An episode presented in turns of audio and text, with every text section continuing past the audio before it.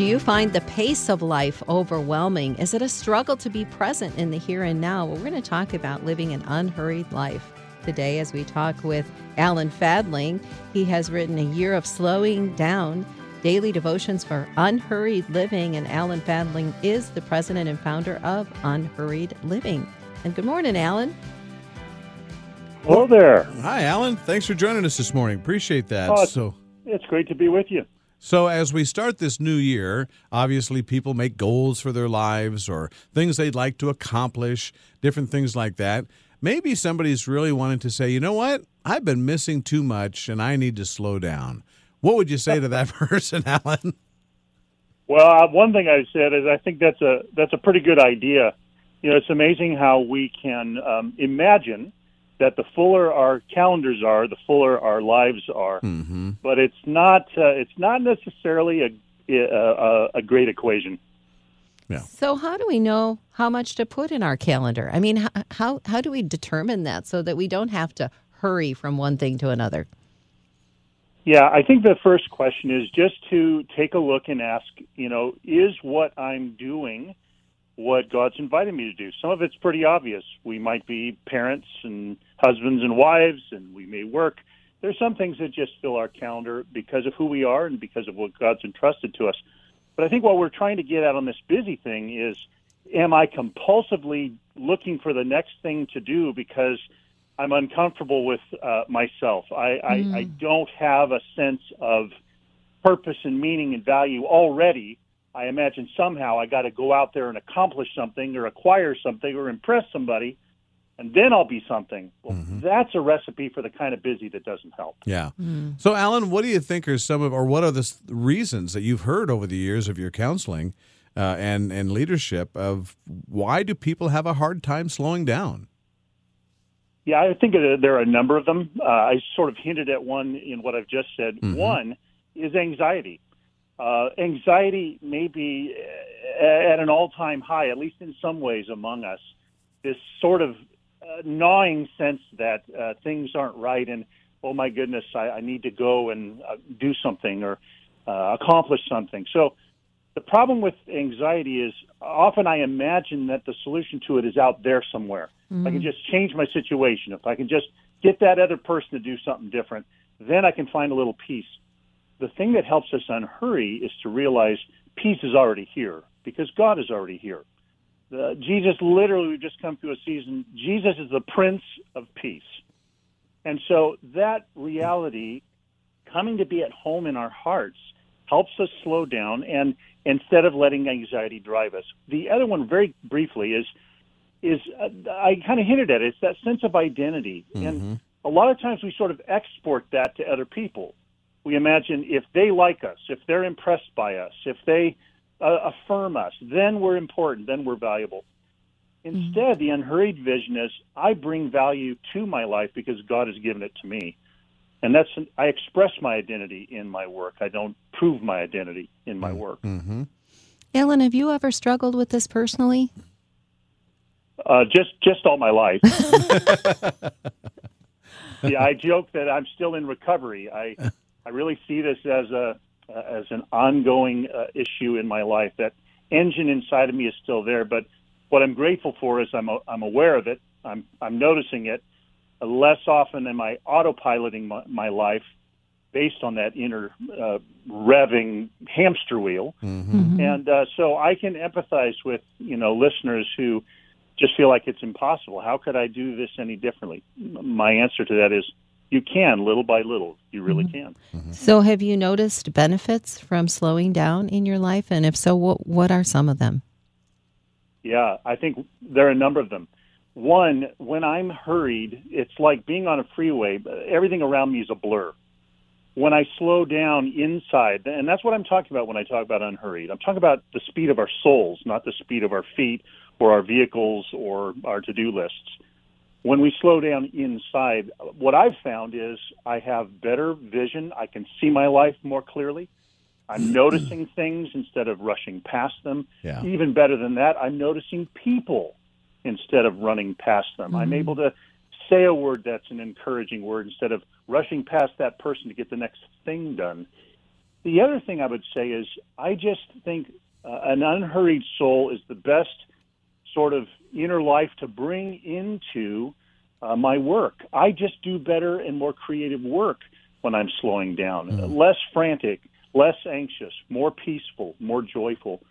All of those, you know, like the fruit of the spirit. If you think about it, every single one of them flourishes in an unhurried soul and doesn't mm. do quite as well in a hurried one. Mm, yeah, that's, that's right. Really good. I was thinking about when you were saying about noticing things and noticing people. I just think about the times when um, normally I do the driving when we're going somewhere, but sometimes you know I just go. I have to you know let my wife drive, and then I I notice things as we're going down the road that I've not noticed before, and I've driven the mm. same path numerous times, but it's because I don't have time to notice the things that are going by because I'm so busy focusing on the road. And I think that's kind of a an analogy I'd like to kind of explore a little bit about. You know, you said that we need to take time to uh, really slow down and explore the different things around us. So let's talk about boundaries. How important are those, Alan? Yeah, very important. I, I think, for example, one of the one of the most beautiful and genius things Jesus has said, kind of in this spirit is he just says, hey, you know, let your yes be yes, let your no be no. Mm-hmm. If you say yes to something, then make your yes a yes. And if you say no to something, that is also a perfectly good answer at the right time. Sometimes I think hurry makes us imagine that we're just one big yes machine. Mm. Like we just have to always say yes to anything anybody wants or anything that sort of crosses our path. We just have to say yes. That's what faithful people do. But the only way you can say the good yeses is by saying some good nos. And I think when we slow down, we start to notice, you know, maybe like Jesus, you know, he, he had the capacity to notice what God was doing and then do it. He had the capacity to hear what the Father was saying and then to say those sorts of things. When we slow down, I think it's easier to say the no's we need to say to be able to say the bigger yeses we want to say. Mm-hmm. That's great. So, Alan, how do we recognize that we really do need to slow down? Are there some signs that show you that you're hurrying too much? You, you got too much on your plate? Yeah, one of the little, I would almost call it a soul diagnostic that I sometimes suggest to people I work with I just encourage them to take five minutes, sit somewhere. If the weather permits, outside. If not, then just sit somewhere in a comfortable chair and just be alone and quiet for five minutes and see what goes on in your head. See what goes on in your heart. It may feel very frantic. If it does, you may find that that's like a red light on your dashboard saying, I really am revving inside wouldn't it be nice to be able to sit for five minutes and find yourself at peace? Because you don't have to be somewhere. You don't have to do something. You don't have to impress somebody. You could just be literally in the presence of God in this present moment. The only one you've got, the only place you can meet with God is right now. That's the only place of grace. And and so that little diagnostic of just five minutes, and then once you notice what's happening in your soul, you can talk to God about it. Mm-hmm and you can say, you know, I'm not sure I like what what's going on in there in those five minutes I just took. Would you help me slow down to the pace of grace, mm. the pace of peace, the pace of the greatest commandment there is, love? Yeah. Mm. I think that's a good starting point. Obviously, the best yes. starting point yeah. is to pray and to ask. What are some other, um, if you were to tell somebody and counsel somebody today, uh, obviously praying and asking God to help you to do that, what are some other steps to kind of put this in action? I think one of the things that I often tell people to do is see if you can do what you do a little slower. Hmm. Our impulse is always to try to do everything faster. Like, if I could do all of these things faster, then instead of 20 things today, I'll get 30 things done today. Mm-hmm. Imagining that, you know, the faster I go, the, the more important things are getting done. And the reality is, see if you can't slow down. See if you can't literally walk instead of frantic walk, you know, to the next thing you're doing. Right. Because sometimes it's on the way to the next thing that those divine appointments are crossing our paths. So I'm I mean literally just experiment with slowing down a little. Answer your email a little slower. Add a line of personal encouragement just instead of just the functional utilitarian answer that will get you to the next one. Mm-hmm. You know, let quality sort of rise in everything you do. Mm, that's good. So, what would you say to the bosses that are listening? yeah. Would it be? I I, mean, is it is it better for your employee to do something really fast? Yeah. The, the the temptation is to think the faster all my people are working, the the more we're all getting done. But again, in any business, for example, even if your business is mostly about getting things done, most businesses, most ministries, really what it's about is people. You serve people, you have people as clients, you have people as members of your team. You can't serve people well in a hurry. So maybe you can make widgets in a hurry and make you know more widgets by you know making it more efficient. But if you want to take good care of customers, you want to take good care of clients, you've got to slow down. You've got to mm. pay attention to them, and you will your business, your ministry, your work will will be much more meaningfully productive rather than just busy. Mm, that's so good. It is. And I think it's so much needed today.